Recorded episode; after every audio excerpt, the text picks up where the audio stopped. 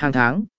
Phân bổ ngân sách sau khi xác định ngân sách, bạn cần quyết định cách bạn sẽ phân bổ ngân sách đó vào các phần của chiến dịch.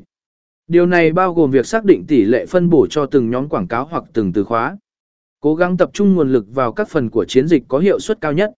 Thiết lập lịch trình chiến dịch, xác định thời gian chiến dịch sẽ chạy.